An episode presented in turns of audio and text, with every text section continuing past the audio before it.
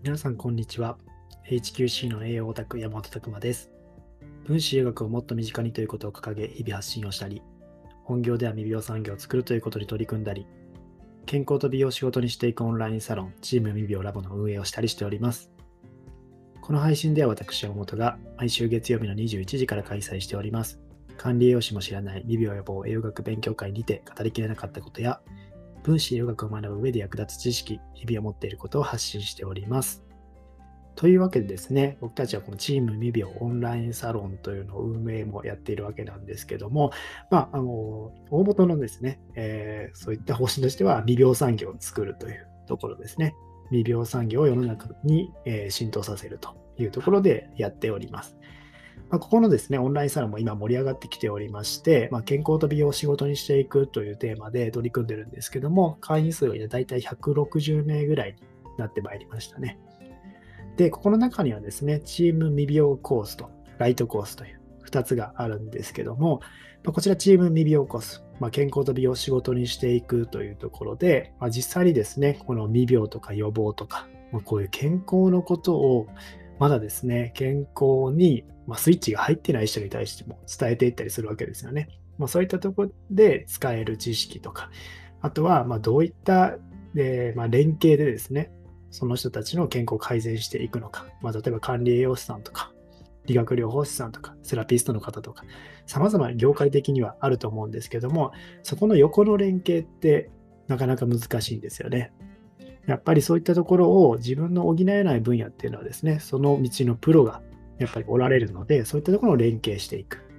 ですとか、最近ではですね、部活動っていうところで、まあ、ある、え、ものをみんなで作っていこうと。その中には作っていく中で管理栄養士さんの知識もあるし、まあ、様々ですね、他のプロの領域の知識もあるしという形で、非常にこういった形でですね、面白いえー、学業界の人が集まれば面白いものが、化学反応が起きるなっていうのも日々思っております。まあ、そういったところでですね、まあ、この2つコースがありまして、まあ、チーム医療コースはこれを具体的に取り組んでいくコース。で、ライトコースはまず知識だけっていうところですね。まあ、そういったところで取り組んでいってもらうような、えー、コースがあります。ま、詳細はですね、こちらのチーム医療オンラインサロンの、まあ、リンクから飛んでいただいて、詳細見ていただければと思います。まあ、もしくはですね、一度この僕たちのやってることを、えー、感じてもらうためにですね、月々、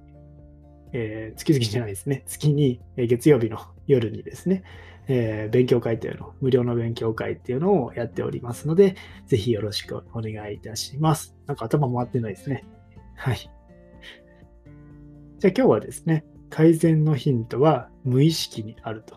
いうテーマでお話ししたいと思います。こちらですね、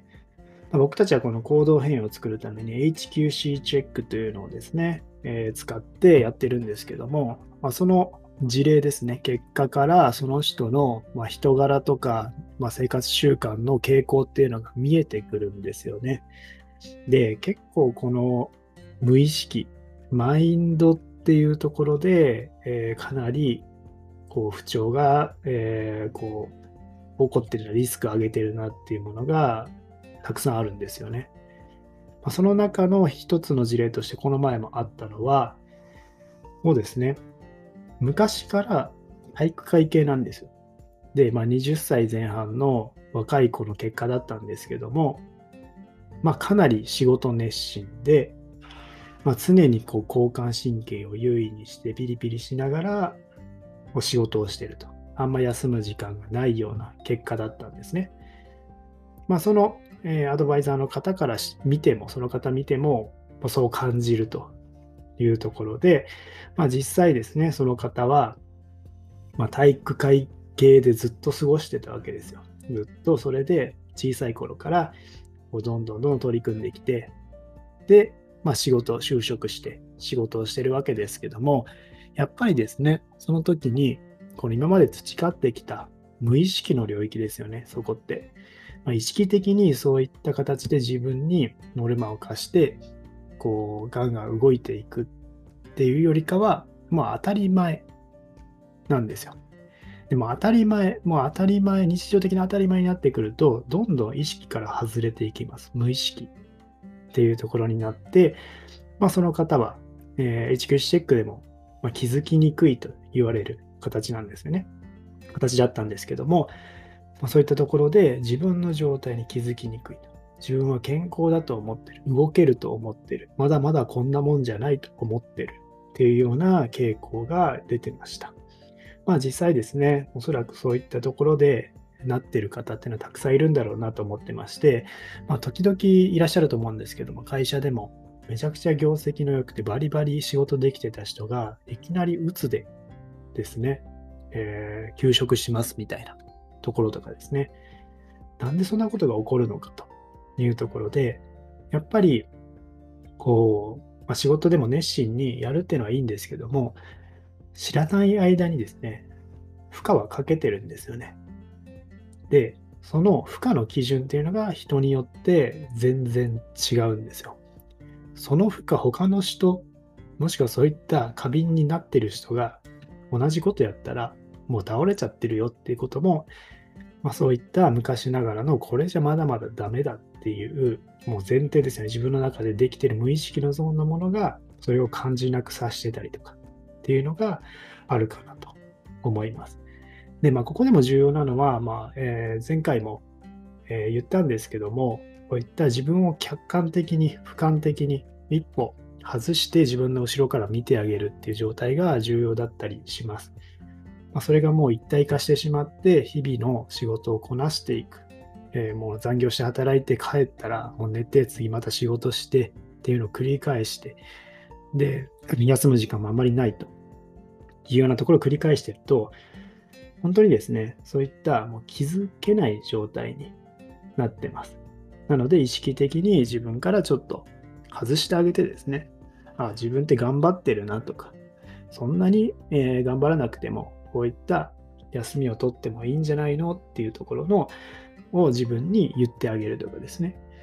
まあ、そういったところが重要になってきたりもします。結構そこでですね、その癖を変えないと栄養って入らない人多いんですよ。実は栄養っていうアプローチは下流の方にあって、もっと上流にはそういったマインドって部分が存在して、なので、下流の部分の栄養アプローチだけしても、なかなか改善しない人って多いです。実はその根底には上流の方にあるですね、そういった無意識とか、まあ、そういったマインドの部分に気づくっていうのがかなり重要だったりします。さらにそれをどう気づかしてあげるかですね。ここも重要だったりするんですけども、やっぱり行動変容、2秒とかで行動変容させてあげるには、その部分にアプローチしていかないといけないっていうのもあります。